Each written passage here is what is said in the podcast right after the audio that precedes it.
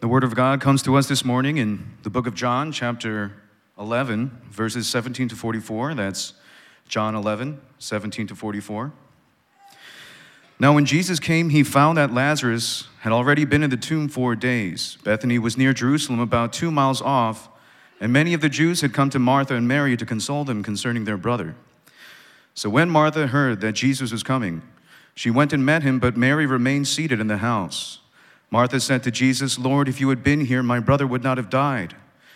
But even now I know that whatever you ask from God, God will give you. Jesus said to her, Your brother will rise again. Martha said to him, I know that he will rise again in the resurrection on the last day. Jesus said to her, I am the resurrection and the life. Whoever believes in me, though he die, yet shall he live. And everyone who lives and believes in me shall never die. Do you believe this? She said to him, Yes, Lord, I believe that you are the Christ, the Son of God, who is coming into the world. When she had said this, she went and called her sister Mary, saying in private, The teacher is here and is calling for you. And when she heard it, she rose quickly and went to him. Now Jesus had not yet come into the village, but was still in the place where Martha had met him. When the Jews who were with her in the house, consoling her, saw Mary rise quickly and go out, they followed her, supposing that she was going to the tomb to weep there.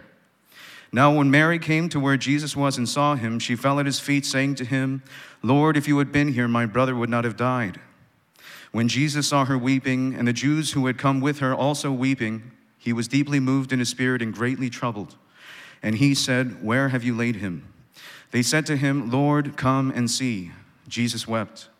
So the Jews said, See how he loved him. But some of them said, Could not he who opened the eyes of the blind man also have kept this man from dying? Then Jesus, deeply moved again, came to the tomb. It was a cave, and a stone lay against it. Jesus said, Take away the stone. Martha, the sister of the dead man, said to him, Lord, by this time there will be an odor, for he has been dead four days. Jesus said to her, Did I not tell you that if you believed, you would see the glory of God? So they took away the stone, and Jesus lifted up his eyes and said, Father, I thank you that you have heard me. I know that you always hear me, but I said this on account of the people standing around that they may believe that you sent me. When he had said these things, he cried out with a loud voice, Lazarus, come out. The man who had died came out, his hands and feet bound with linen strips, and his face wrapped with a, with a cloth. Jesus said to them, Unbind him and let him go. The grass withers, the flowers fade, but the word of our God will stand forever. Amen.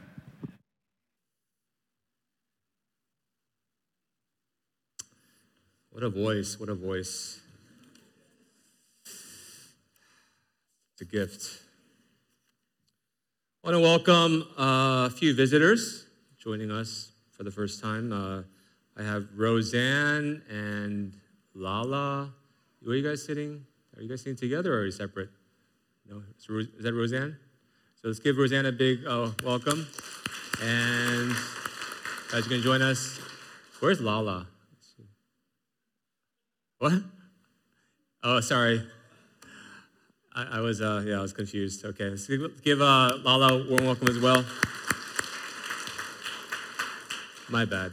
And we also have Grace and Mike, a new family who's upstairs in the nursery room. Uh, I don't think they can see us right now, but let's also give them a welcome. Oh,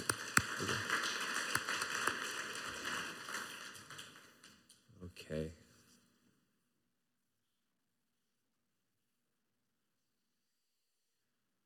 He has risen.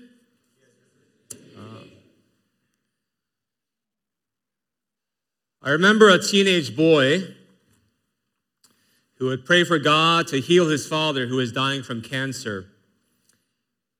He would cry by himself at night in his room, pleading for mercy for God to not only spare his father's life, but to spare his mother from the grief of living as a widow and also the stress from the stress of providing for her three children all by herself. Despite his prayers, his father's condition got worse and he eventually passed away. And this boy began walking down a path that would lead to agnosticism. You hear this often from people that when we need God the most, he's nowhere to be found. when what is dear and important to us is being torn and ripped from us, God does not come through for us.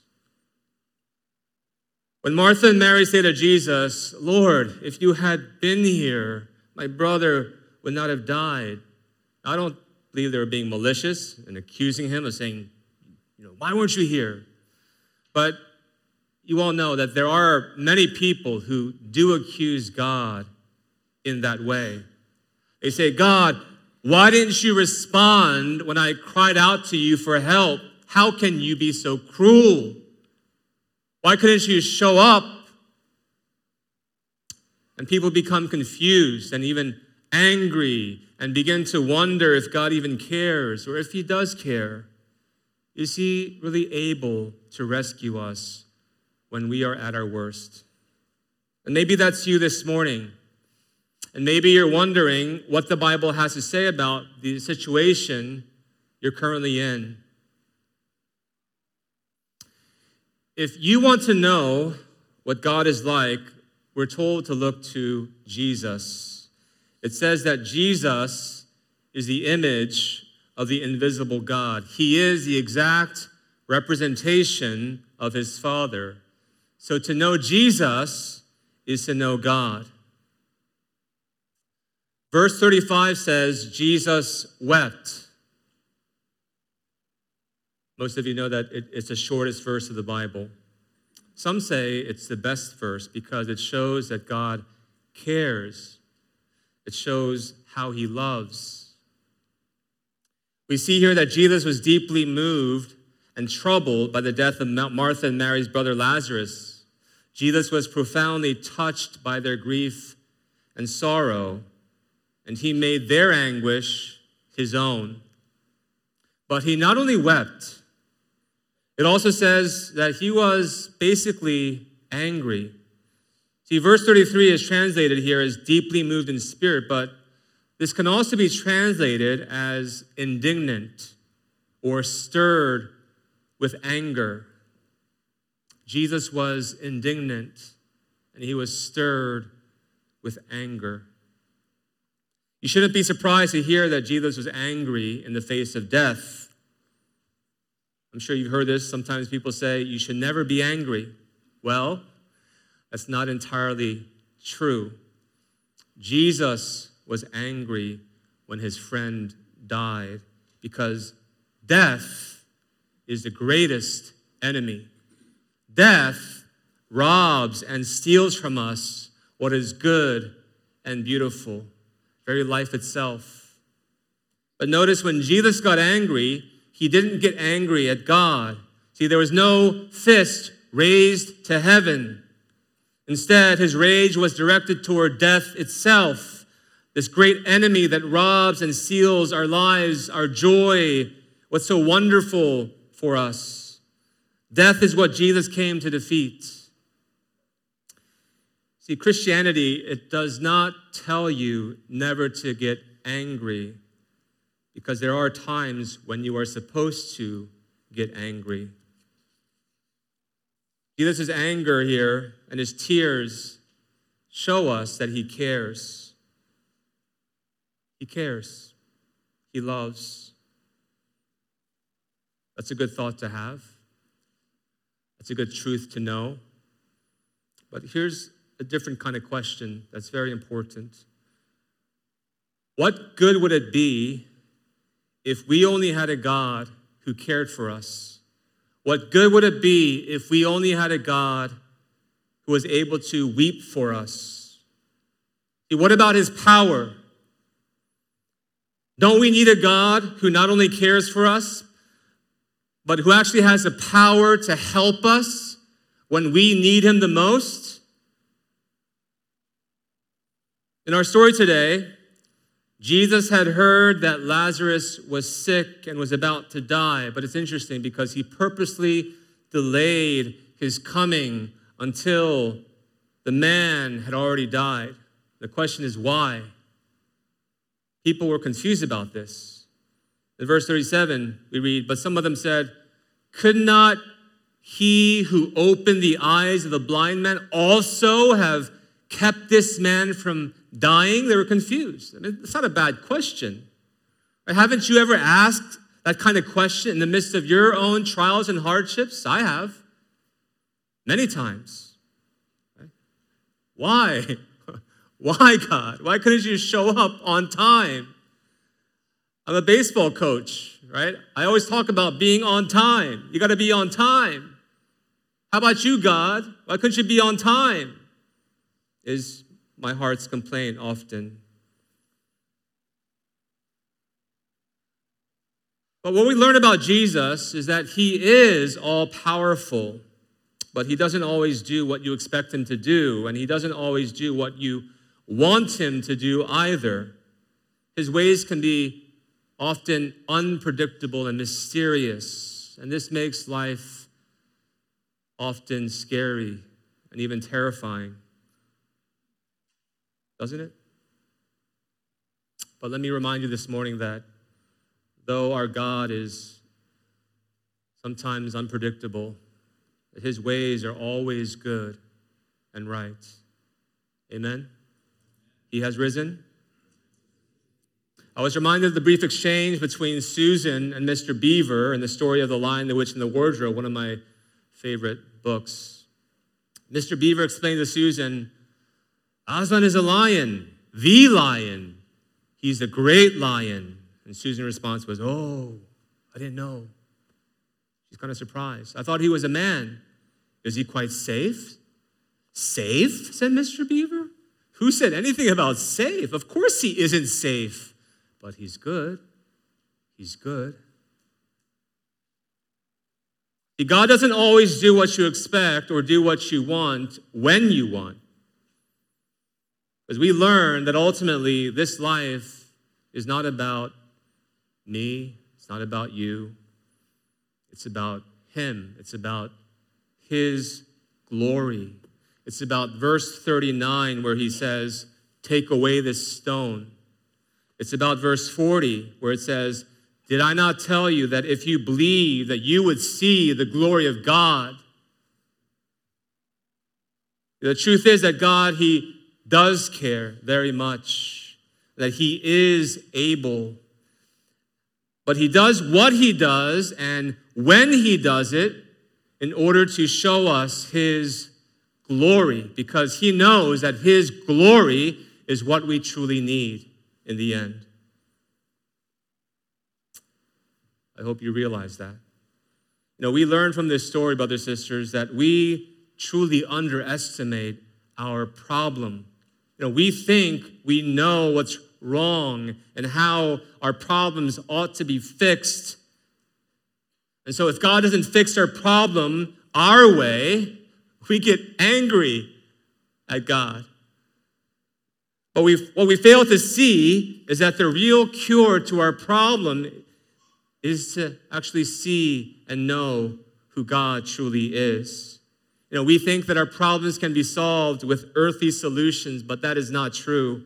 They can only be solved by the glory of God being revealed through His Son, Jesus Christ. See, we desire earthly solutions, but God gives us something better and far greater.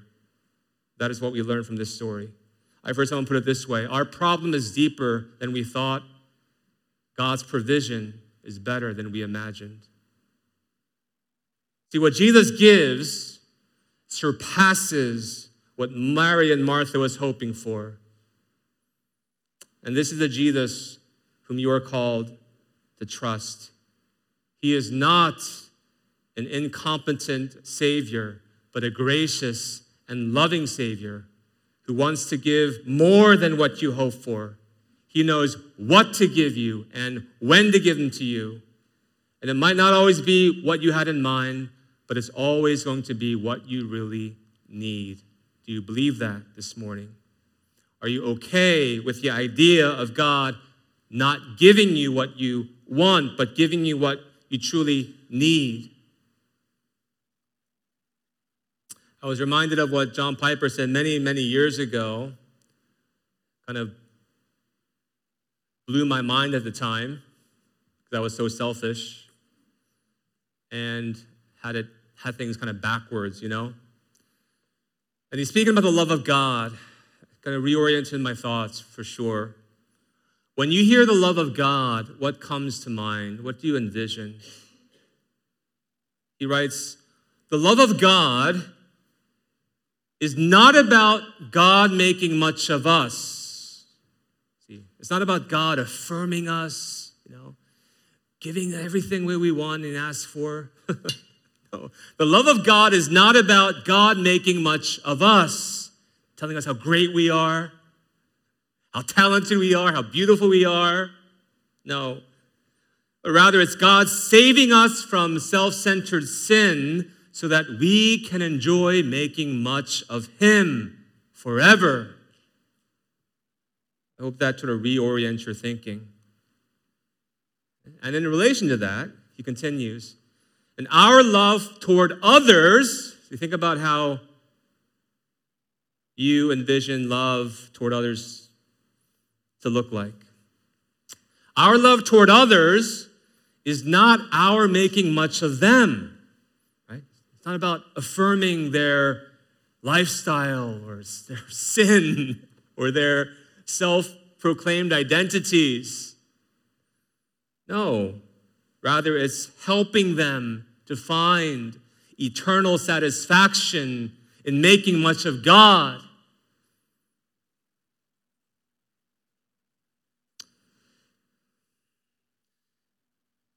One more bit about, or one more bit uh, from this paragraph. Piper writes Nobody in this room would go to the Grand Canyon to increase their sense of self esteem. Kind of see how great you are. No, you don't stand before the Grand Canyon. See, nobody stands on the edge of the Alps or the Rockies or the canyon in order to go there to feel better about themselves. Do you know why you go there? Because you were made to be satisfied with splendor, with greatness, and with true majesty and glory. Not yourself, not that person you look at through the mirror each morning. Many of you know that the teenage boy I mentioned at the beginning of the message was actually me. It was my younger self. See, because God, he, he failed to meet my expectations, I became very bitter and angry toward God through high school for sure, and a little bit of college as well. Very bitter person, very dark. Until God opened my eyes to see my self serving attitude, my selfishness. Has that happened to you yet? Have you had that sort of eye opening moment. In the Bible, you read about what happens to people when they're given a glimpse of God's glory. Just a glimpse, even will change you. Just a glimpse. Ask God for a glimpse of his glory and see what that does. See, after Moses saw God, it says his face shined, and the people were afraid to come near him. They were even afraid to come near Moses. When Job heard from God, Job's mouth was silenced. After God's glory was revealed to Isaiah, Isaiah felt so unworthy before God's holiness that he cried out, Woe is me, I'm ruined. I am ruined. Peter had a similar experience. When he saw the glory of Christ revealed to him on a boat as they were fishing, he fell at Jesus' feet and asked Jesus to leave him. I cannot be with you. I am too unworthy. Yeah, I can relate to that. I can relate to each of those stories to some degree. I hope you can as well. When God revealed his glory to me through the scriptures and through the ministry of his spirit, see, all of my complaints, let me qualify that, virtually, virtually, because I was still sort of, you know, unstable sinner. Virtually all of my complaints toward God about him not pulling through for me, him not showing up on time. It all seemed very foolish in light of who God is and what he accomplished through the resurrection of his son. To borrow C.S. Lewis's words, I was complaining about not being able to make mud pies in the slum when God was offering a holiday at the sea. I was grumbling about my short time here on earth, which the Bible describes as vapor or mist, while God was promising eternal glory in Christ. How foolish I was. Now, I really don't want to sound dismissive of the deep pains and sorrows that we all experience in this life. You know, I know that all of you are bearing some kind of burden, right? You're enduring some kind of trial. I, I, doubt that any of you would say that your life has been easy. Not even young Lindsay would say that. Okay? Have you seen her recent picture on Instagram? She's five years old. If you haven't seen it, ask ask, ask for it. Ask someone to show you. It's, it's, it's quite something. You know, why is she so sad? I mean, she, like, her face is like, oh, like so miserable. Life is so hard. Why? Why? Why? If you don't know why, it's because she was praying, she was hoping for a baby brother. And, and guess what God did? God said, No, I'm going to give you a baby sister instead. Ah! I'm miserable. Woe is me, right?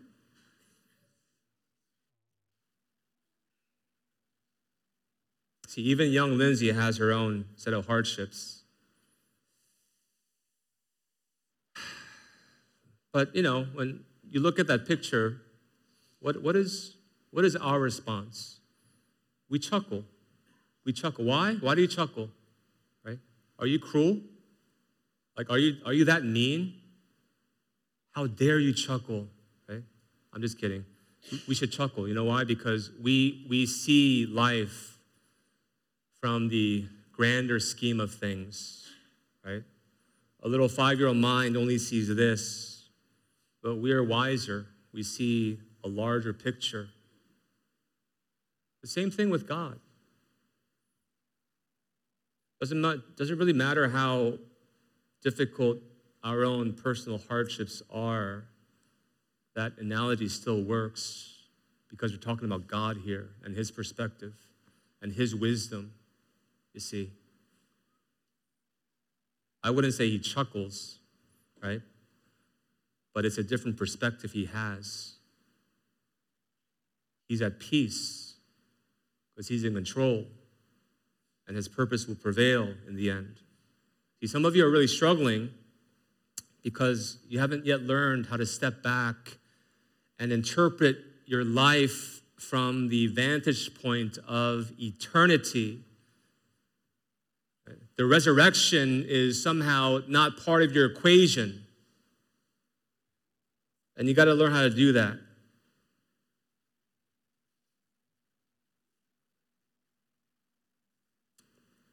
I got a, a phone call from a brother who sometimes reaches out because he, you know, he's, he seeks counsel. And um, he actually left the state a few years ago. He's, he's somewhere else. And, you know, he really wanted to invest a few years in studying in a particular, a t- particular uh, in a particular field so that he can uh, really establish his, I guess, career goals and flourish. I'm not going to give you more detail on that, but just he wanted to be somebody, okay, but it fell through. It didn't work out. And he was greatly discouraged. And on top of that, he was kind of dating someone. And after I found out who it was, like she wasn't very um, she wasn't a committed believer. Her faith was shaky at best, unclear what her confession was in Christ. And so I said, You know, I don't think she's for you, brother. Right? He didn't like that message. So we kind of go back and forth about this over like a year. And finally, uh, they, they broke it off, and I was like, You know, it's hard. It was hard for him. It was hard for him to do so because of how attached they be, became. So it was that and then his career goals sort of being broken. I thought that was going to be the end of it. then he continued on, and all, all of this stuff happened within a span of one year. Uh, and he told me that he had a he witnessed a tragedy of his friend uh, being hit by a car. He was like a few feet away. His, one of his closest friend died. And I thought, I thought that would be the end. He, he went on. He, he was like, uh, my family, right? My brother, he was he's a resident, uh, trying to be a doctor, but uh, he got stripped of his residency. Something happened. Now the whole family's like in disarray, right? Then he got into a serious bike accident, right? Caused some major injury. Had to heal from that. Got his face bit by a friend's dog, right? Severed his friendship with that friend, and the dog had to be put, put down as well. Uh, life was just not going the way he planned. And so it's hard. It was hard to hear. He was like, I can tell, he was just distraught, wanting, wanting some help. And what I also learned, though, is that his prayer life has become more real in the midst of all that tragedy. His prayer life, it, it became more real. His, his relationship with one of the elders had grown deeper. Right? They were talking a lot more and just and also, there was another girl that came into the picture. And this time, this girl was, she, she was a faithful follower of Christ. And so I, I try to, despite his heartbrokenness, I try to help him see the bigger perspective. Perhaps this is what God is trying to do in this particular season of your life. And I offered some hope for him, right? You know, I, we, we should never dismiss people's pain and say, hey, get over it. No, it was more here. I, this is hard, but there is some hope here that I see. Let me offer this to you. Right? That's, that's resurrection perspective. Um, some of you are really struggling, perhaps because your marriage isn't going very well. You know, uh, sometimes in a lighthearted manner, I ask our brothers, how is your marriage going, man? You know, you guys still love each other? You guys love each other still? All you couples? I asked uh, that question yesterday during church cleanup day, right in front of here, uh, one brother, and uh, his response surprised me. Right? I say, "Hey, brother, your marriage going well? You still love each other?" Right? And people around kind of, kind of chuckling. He responded with, well, "I want to keep the streak going." Right? I said, What? What? I think I know what that means, but I just want to make sure. What do you mean by a streak? What, what are you referring to? And he's like, Well, Pastor Paul, you know, I think you married about 40 couples and, and no one got divorced yet, right? that streak. I was like, oh, yes. And so I didn't know the exact number at the time, actually. I had to go back home last night and check. And uh, I married 43 couples in total so far.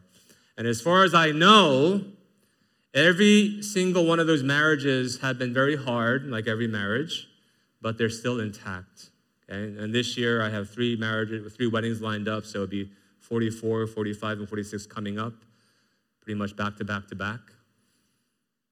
But hey, if that serves as motivation, right, for you to kind of like work your problems out, then that might be healthy pressure on you, okay?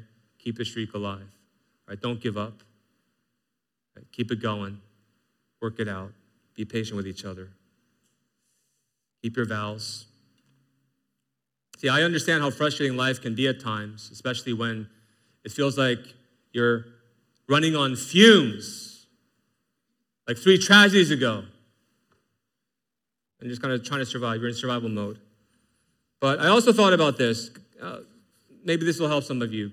God he had his own people wander in the wilderness for 40 years before allowing them to enter into the promised land.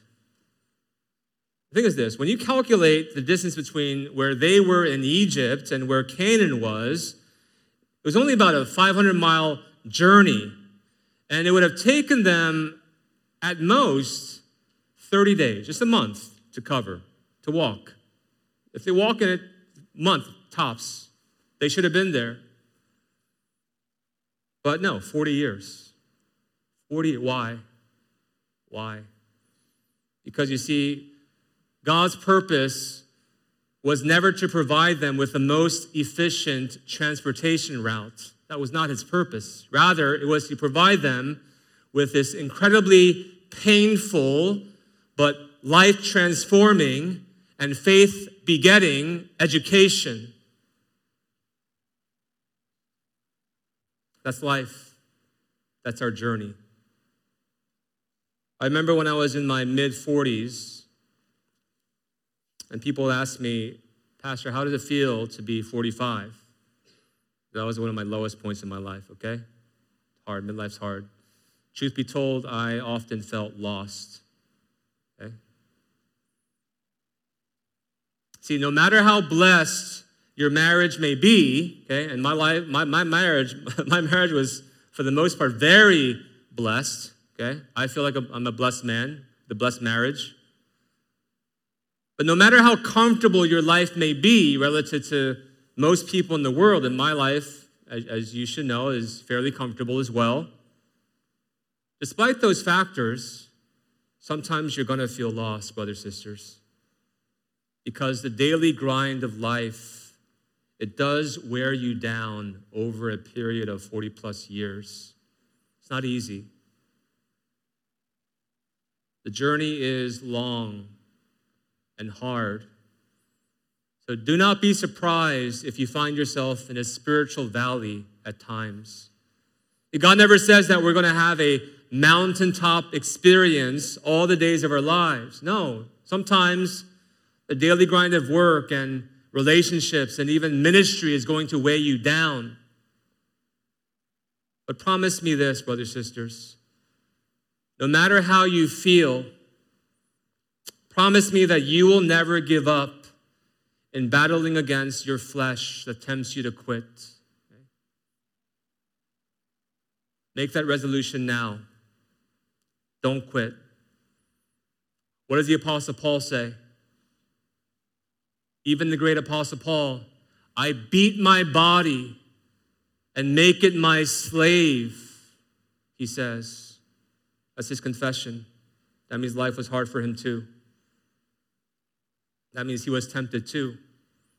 See, if somebody as godly as the Apostle Paul had to do that, my point is how much more should we be committed to disciplining our own bodies so that we would not be disqualified for the prize that awaits us in heaven?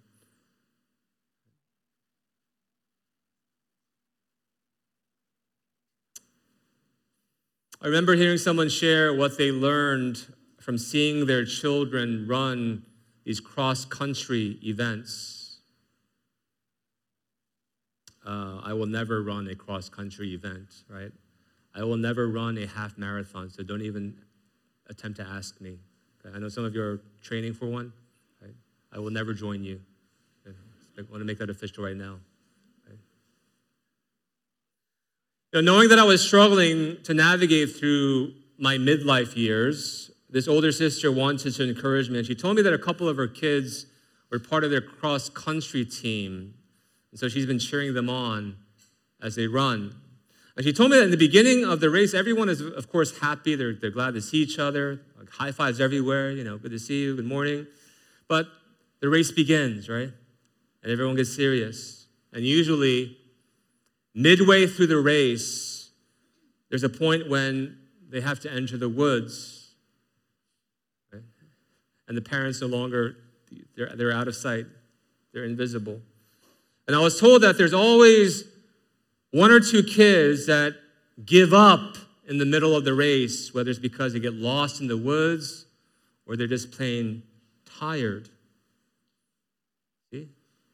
That's kind of how life is sometimes. You, you feel like you're lost in the woods you're confused you know, you, you come too far to return, and you're still too far away from the finish line, so you're confused and you're tempted to quit.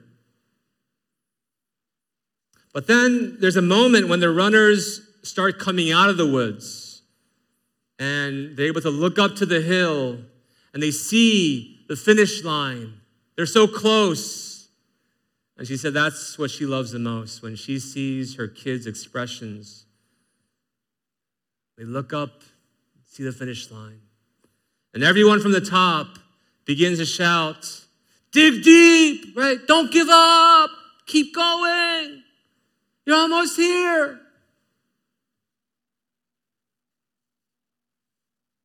So when I was in my one of my lowest points in my life, I was being encouraged Uh, to not give up and to stay the course and to keep my eyes fixed upon the finish line. Right? That picture of glory, right? to see Jesus face to face when I will once and for all be freed from the sin that has weighed me down all of my life. Don't we all long for that? Isn't that, isn't that the picture God paints for us in Hebrews? Right? Where all the saints who have gone before us are standing on top of that hill. And as you run out of those woods, they're cheering you on to not give up. Keep on going. You're almost here.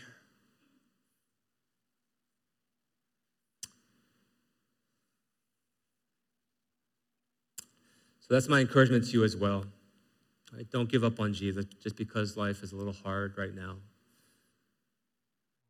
Learn to view your life in light of eternity, in light of the glory that you'll be able to experience. Because your present sufferings are nothing compared to what you will receive once you cross that finish line. And when your face becomes distorted, because of your sorrows. Just think about Lindsay and learn to think about life from God's perspective. God gives us more than what we hope for or think we need. Never give up on trusting your Savior. Stay the course. Behold his glory. Keep your eyes fixed upon him. He has risen. Let's bow our heads together.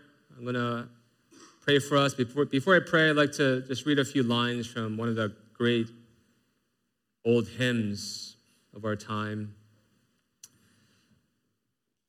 God moves in a mysterious way, his wonders to perform. He plants his footsteps in the sea and rides upon the storm. You fearful saints, fresh courage take. The clouds you so much dread are big with mercy and shall break and blessings on your head. His purposes will ripen fast, unfolding every hour. The bud may have a bitter taste, but sweet, oh, so sweet, will be the flower. Father, we thank you for giving us what we need and not what we want. In that way, you are a wise and good Father who continues to challenge us to grow and mature as your people. Forgive us for our tendency to whine and pout and throw temper tantrums like spoiled children whenever we don't get what we want.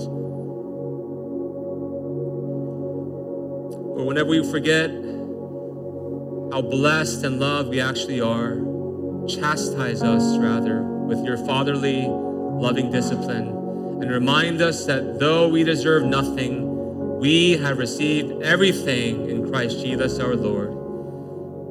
And God, show us your glory again and again so that the powerful spell this world has upon us will be broken.